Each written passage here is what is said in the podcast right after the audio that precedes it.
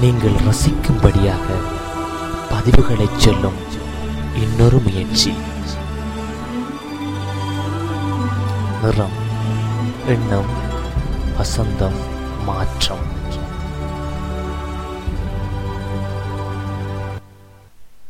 ஏ R Rahman வாசிக்கப்பட வேண்டிய வாழ்க்கை.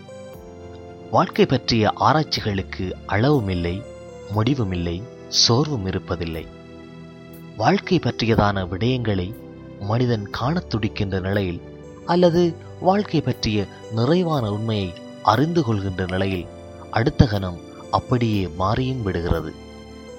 ஆய்ந்தறியக்கூடியதல்ல வாழ்க்கை என்பதை அது பற்றிய ஆய்வுகளை எமக்கு சொல்லிச் செல்லும். வாழ்க்கையில் என்னதான் நாம் கோலங்களை போட்டுக்கொண்டாலும் உணர்வுகளின் வீச்சில் அப்படியே அடங்கி விடுவது இயல்பாக நடக்கும் எளிய விஞ்ஞானம் என்பேன். இது பற்றி உணர்வுகளிடம் நடிக்க முடியாது என்ற தலைப்பில் இரண்டாயிரத்தி ஒன்பதில் பதிவிட்டிருந்தேன். அது ஒஸ்கார் விருதுகள் வழங்கப்பட்ட நாள். இசையில் நாயகன் ஏ ஆர் ரஹ்மான் இரண்டு ஒஸ்கார் விருதுகளை வென்றனார் ஒரு பிள்ளை எழுதும் கிறுக்கள்தான் வாழ்க்கையா? அதில் அர்த்தம் தேடி அலைவதே வேட்கையா? அர்த்தம் புரியும் போது வாழ்வு மாறுதே? என்று ஏ ஆர் ரஹ்மான் பாடுகின்ற பாடலும் வாழ்க்கை பற்றிய அழகை சொல்லிச் செல்லும். ஏ ஆர் ரஹ்மான் அவர்கள் பற்றிய குறிப்புகளில் உத்வேகம் குடிகொண்டிருக்கும். அண்மையில் இசைப்புயல் ஏ ஆர் ரஹ்மானின் வாழ்க்கை சரிதத்தை கொண்ட உத்தியோகபூர்வ நூல் வெளியிட்டு வைக்கப்பட்டது.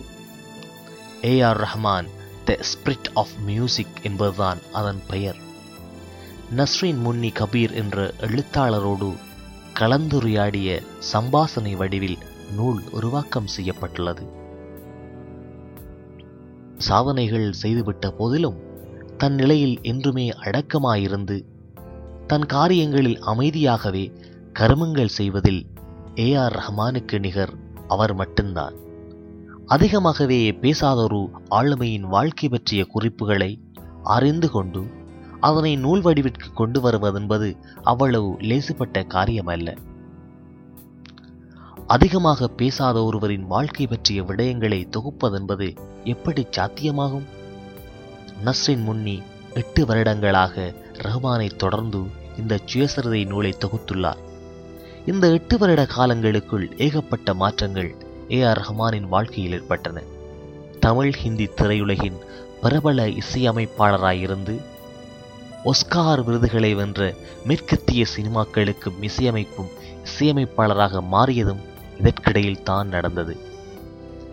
தனது இளமை காலத்தில் வாழ்க்கை மீதான வெறுப்பு மிகவும் அதிகமாக இருந்ததாக ஏ ஆர் ரஹ்மான் சொல்ல அதனை கேட்ட நஸ்ரின் முன்னிக்கு அதிர்ச்சியாக இருந்துள்ளது.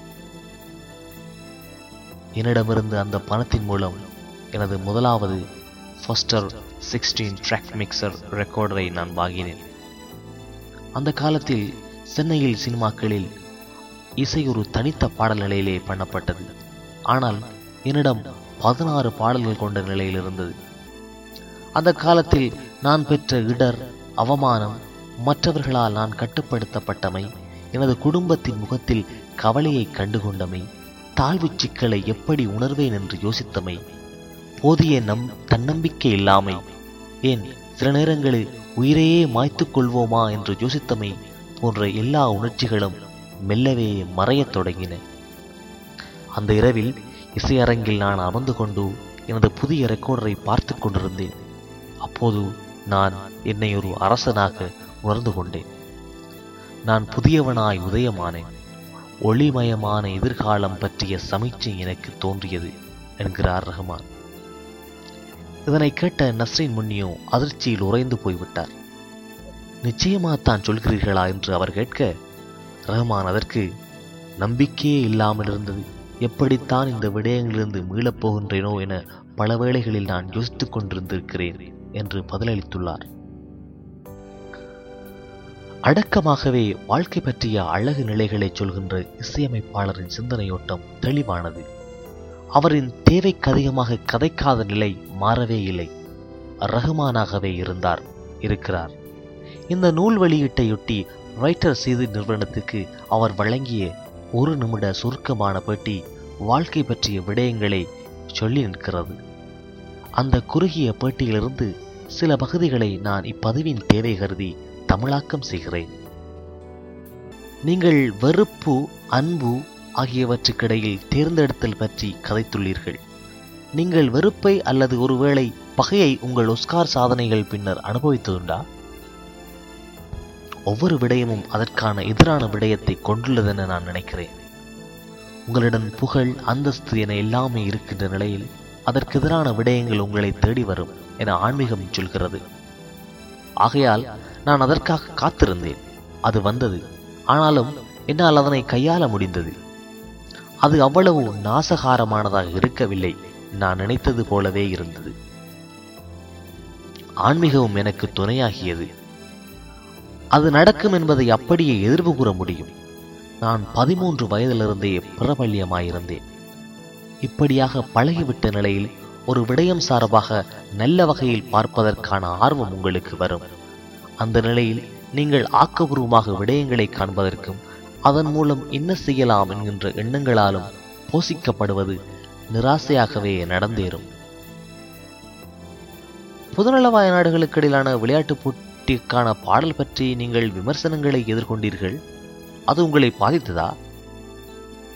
தோற்றுப் போவதற்கும் எனக்கு சந்தர்ப்பங்கள் வேண்டும் என எனக்கு நானே சொல்லிக்கொண்டேன். அப்போ அதை நீங்கள் தோல்வியாக பார்க்கிறீர்களா? ஆம் மற்றும் இல்லை விளையாட்டுப் போட்டியின் பின்னர் ஆக்கப்பூர்வமான பல நிலைகள் தோன்றின.